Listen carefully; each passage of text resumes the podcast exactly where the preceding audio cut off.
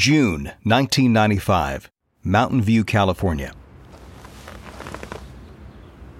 Bill Gates slowly sinks into a high backed chair across from his newfound nemesis, Marc Andreessen, the creator of Netscape, a rival web browser that's taken the internet by storm.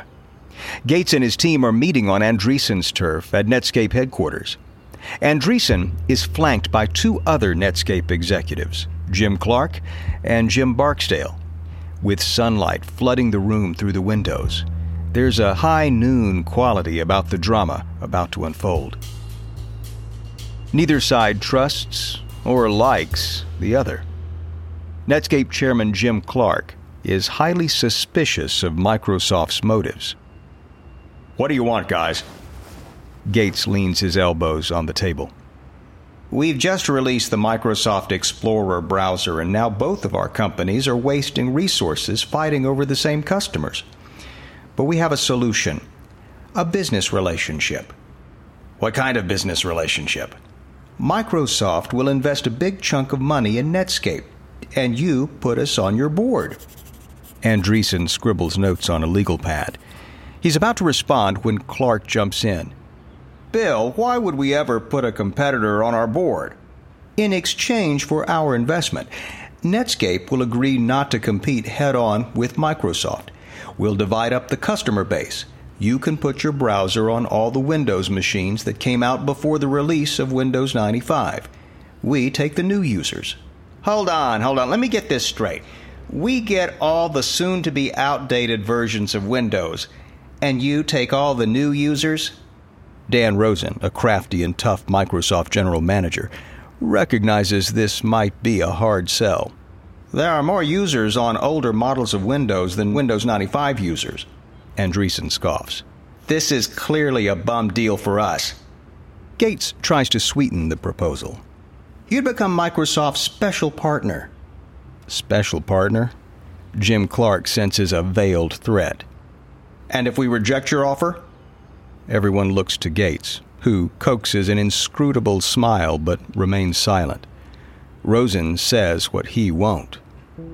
You really should accept. The Netscape team sits stunned. Microsoft is threatening to destroy Netscape with this so called relationship. Andreessen scrawls on his pad threat that Microsoft will own the Windows 95 client market and that Netscape should stay away. These words will come back to haunt Microsoft in court. Andreessen's not going to let Microsoft bully his company into oblivion. This feels like a visit by Don Corleone. I half expect to find a bloody computer monitor in my bed tomorrow morning. Look, we're not the ones who should be worried. Netscape fully intends to code a browser for Windows 95, all right? And ultimately, we are going to reduce Windows to a mundane collection of not entirely debugged device drivers. Andreessen laughs at his own joke. For a techie, this is a searing insult. Microsoft's operating system is Bill Gates' pride and joy. Comparing it to a glitchy bit of software code that helps the operating system communicate with a computer is a low blow, but no one else sees the humor. Rosen looks over at Gates, who stands up to leave. Thanks, gentlemen. You'll hear from us soon. And when Netscape does, they won't like the sound of it. Like Andreessen, Gates had grandiose ideas and created revolutionary new technology while still in college. He can relate to Andreessen's bravado he respects what Andreessen and Netscape have accomplished. And he knows how it feels to start a company with dreams of world domination. That's why he must crush them. If you travel for work, you know to pack two suits business and swim. You know, with your Delta SkyMiles Business Amex card, buying that plane ticket for a business trip can get you closer to medallion status. You know that a meeting in Montana means visiting almost every national park. Yellowstone? Check. Because you're the chief excursion officer. It's why you're a Delta SkyMiles Platinum Business American Express card member. If you travel, you know.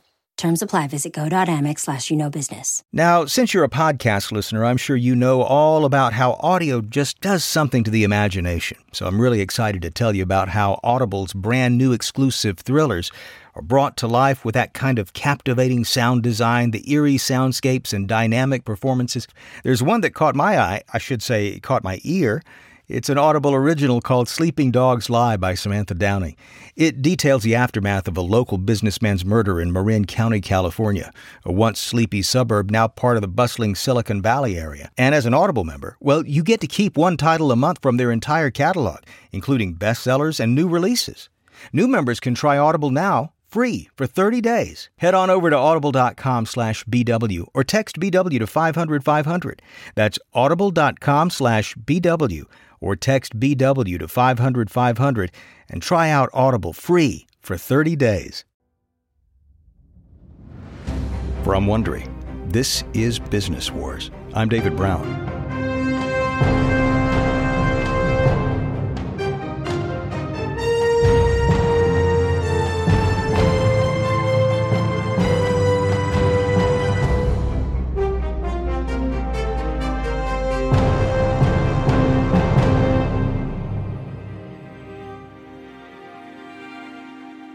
In our last episode of The Browser Wars Netscape versus Microsoft, Bill Gates and Paul Allen built a groundbreaking operating system for the first personal computer.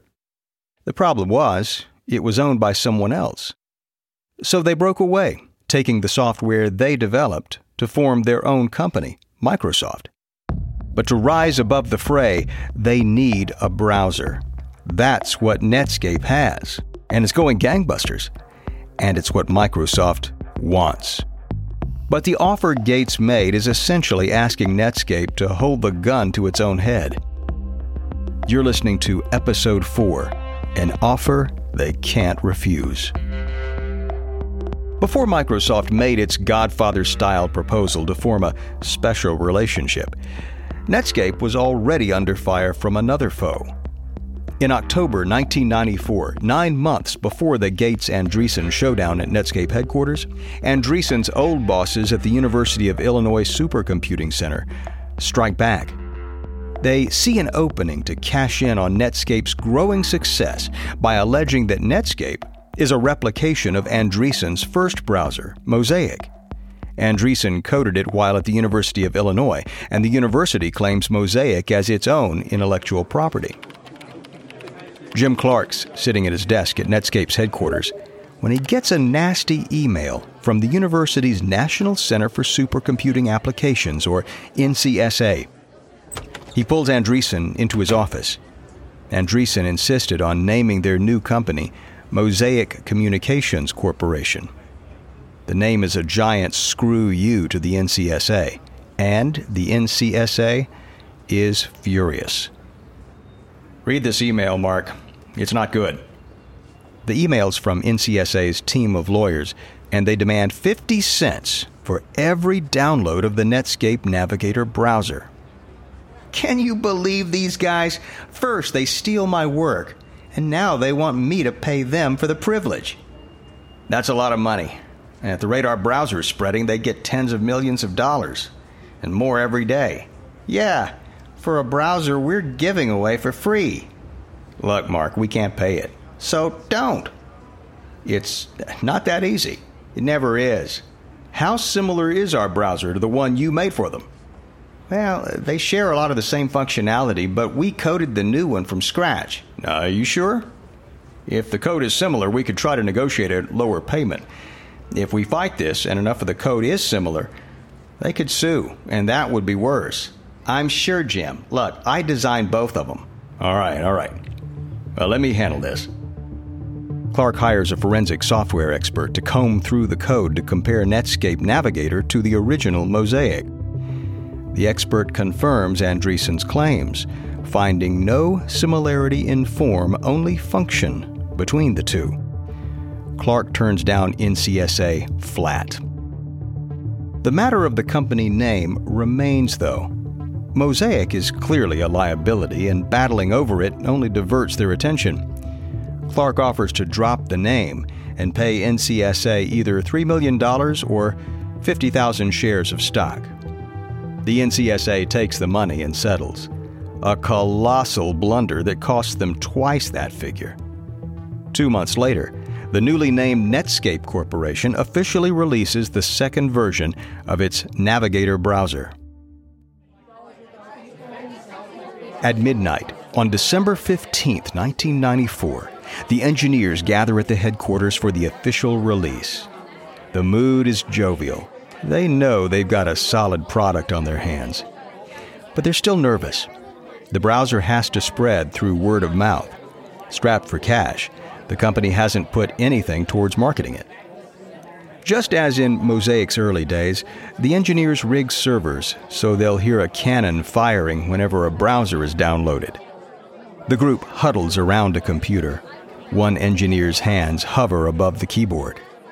Okay, are you ready? I'm going to release it. She hits the fateful keystroke. And they wait. A few seconds pass. Another cannon. Another.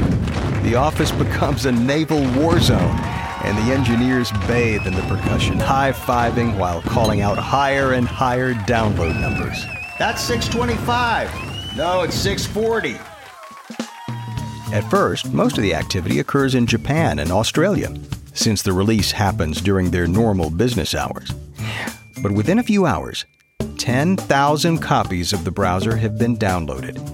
And by spring 1995, with virtually no advertising or marketing, more than 6 million copies of the second version of Netscape Navigator are in use. That number swells to 10 million by the summer. And all this when fewer than half of all Americans have even heard of the Internet. Andreessen is downright giddy. His first browser, which he coded as a college student, was an instant hit. The second browser and its newer version are even better. And even though nobody knows quite yet what will become of the Internet, it seems that his company is on the cusp of something great. Some folks around Silicon Valley even have a nickname for Andreessen. They're calling him the next Bill Gates. Redmond, Washington, summer 1995. Bill Gates is in his office, frowning at his computer monitor. He's worried that the sudden rise of the internet, which will inevitably worm its way into every person's life, will threaten his company. In the world of computers, Gates is used to being in the driver's seat. Now, it seems he's not even in the car. As he clicks around on Netscape Navigator, doing what people have taken to calling surfing, his frown deepens into a scowl. Gates hates to admit it, but the Netscape browser is an elegant piece of software. Fast, stable, and worst of all, free. And after 10 hours of browsing the internet, he has not come across a single Microsoft file. Not one Microsoft Word document or Excel spreadsheet. No Windows files. Nothing. Nada. One company name he does see over and over is Netscape. A revolution is happening right under his nose, and Microsoft is nowhere to be found. That has to change. Gates summons his former Harvard classmate, Steve Ballmer, a large, vivacious man who was the first person Gates and Allen brought on board at Microsoft. Ballmer is on the business side of Microsoft's operations. What is it, Bill? I, I misjudged the internet. Netscape, huh? How did I not see this coming? This was our play to make. Well, the web is hard to capitalize on. Everyone's still trying to figure out how to turn it into a moneymaker. That's beside the point. People will figure out a way. We'll figure out a way. The most important thing is to gain market penetration, and Netscape has done that. So, what are you thinking here, Bill? Gates doesn't answer. He rocks back in his chair, fingertips glued together. Ballmer knows when his boss is lost in thought and leaves him in silence. The next day, Gates drafts a now famous memo that he'll send to the entire company. He's humbling himself a bit, admitting that he's late to figuring out the internet. but also urgently demanding Microsoft step up to the plate. Gates taps away at his computer. The words flow. I have gone through several stages of increasing my views of the Internet's importance. Now I assign the Internet the highest level of importance. Our focus on the Internet is crucial to every part of our business. The Internet is the most important single development to come along since the personal computer was invented. Gates describes an Internet tidal wave rushing forward and washing away Microsoft if the company keeps waiting. He saves Netscape for last. Their browser is dominant, with 70% usage share. We have to match and beat their offerings. One scary possibility being discussed by Internet fans is whether they should get together and create something far less expensive than a PC that is powerful enough for web browsing. Gates doesn't need to tell his Microsoft minions that if that happens, Microsoft could potentially be wiped out. Other businesses also read the tea leaves, showering Netscape with licensing requests and purchases of server software to run corporate networks.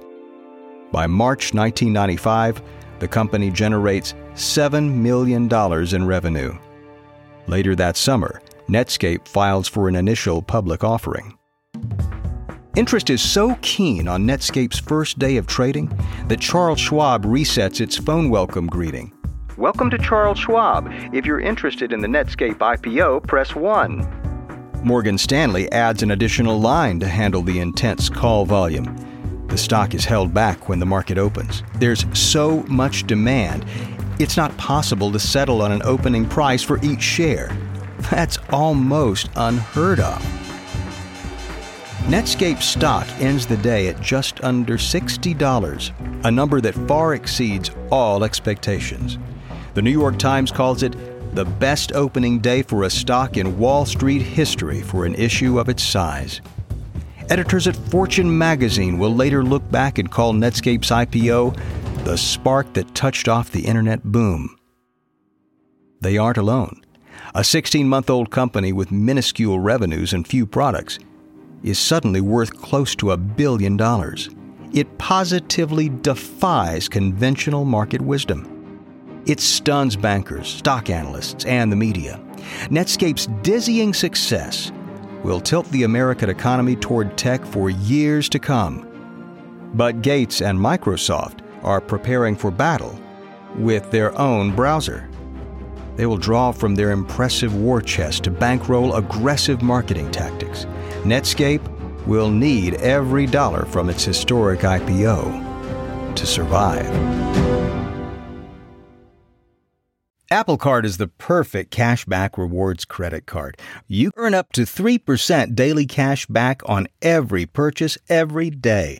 That's 3% on your favorite products at Apple, 2% on all other Apple Card with Apple Pay purchases, and 1% on anything you buy with your titanium Apple Card or virtual card number.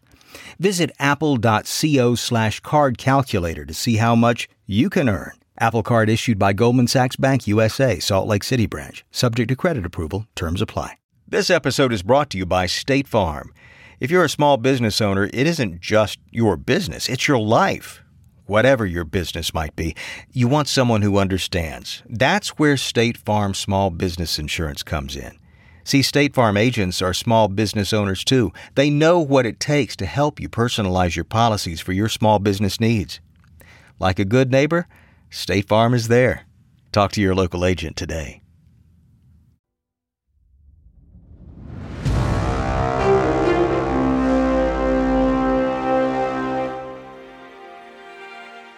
Redmond, Washington, August 16, 1995. A week after Netscape's spectacular IPO, Microsoft releases its first browser, which it calls Internet Explorer. It's greeted with a collective yawn. Web pages don't render as well as they do on Netscape Navigator. Internet Explorer is slower and buggier. As a result, Netscape continues to grab users, rising to 80% share of the browser market. Then, Goldman Sachs downgrades Microsoft stock. analysts start to wonder whether Microsoft can stand up to Netscape's challenge. Netscape stock, meanwhile, climbs into the stratosphere. After seeing the company's respective stock prices, Gates calls Ballmer into his office. Steve, these stock prices are a travesty. We need to take action. Well, we're working on the next version of our browser. We gotta work faster. Triple the number of programmers if you have to. I, I don't think throwing more programmers at it's going to solve our problem, Bill. Andreessen coded his first browser Mosaic with just one other guy. Okay, okay. I have a good idea. Actually, it's a great idea. Gates licenses Mosaic from the company that the NCSA spun off to commercialize the browser. He plans to use the Mosaic code to build the new and improved versions of Internet Explorer. The irony of Microsoft licensing Mosaic isn't lost on Andreessen. In a sense, Andreessen will be competing against himself. May the best Andreessen win. But there is a limit to what Gates is willing to do to take over the market. He takes a group of Microsofters on a company retreat. At this point, he's open to out of the box ideas, anything to get the company back on sure footing. He stands to address the troops. Okay, let's hear any ideas you have. One employee responds. To give Explorer a boost, why don't we give the browser away for free on new machines? Gates frowns and immediately shoots back. What? Why would we do that? To get Internet Explorer on the maximum number of machines. What do you think we are, communists? While Microsoft is struggling for perhaps the first time in its two decade history, by 1996, Netscape is riding high with revenue flying to $346 million. Andreessen has replaced Gates as the industry cover story. In February of that year, Time magazine issues a story called Golden Geeks. Andreessen is on the cover, barefoot with dirty toenails, wearing loose jeans as he sits casually atop an ornate throne. He looks quite pleased to be crowned king. Microsoft is hard at work to dethrone Andreessen.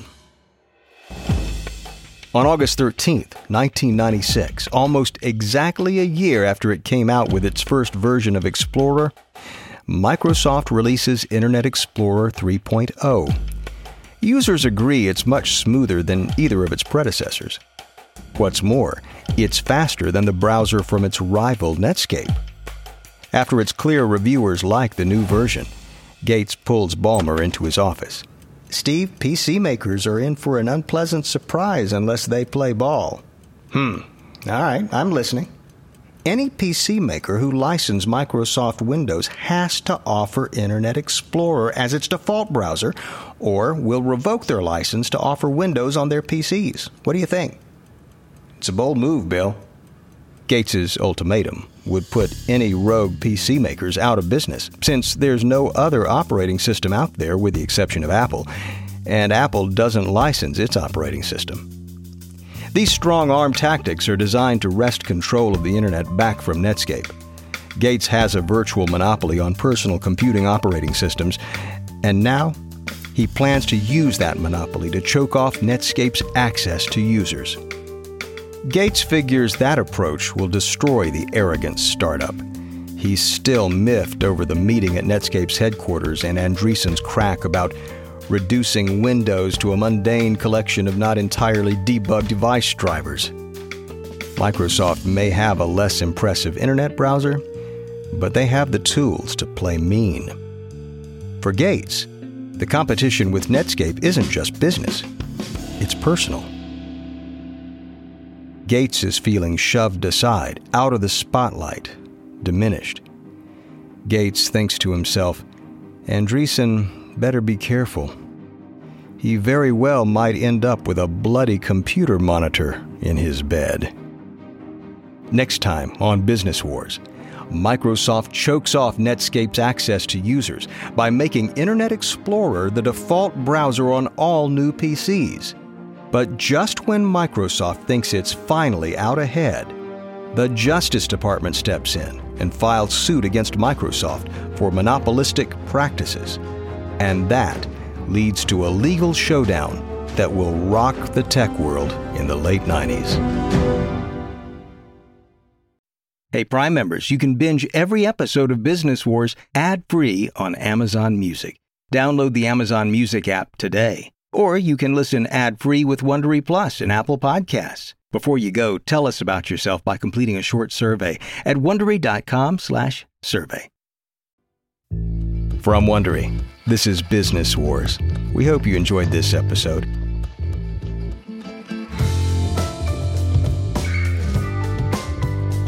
A quick note about the conversations you've been hearing. We can't know exactly what was said, but this dialogue is based on our best research. I'm your host, David Brown. Adam Penenberg wrote this story, edited by Emily Frost. Karen Lowe is our senior producer and editor. Jenny Lauer is our producer. Sound design by Bay Area Sound. Our executive producer is Marshall Lewis, created by Hernan Lopez. For Wondery.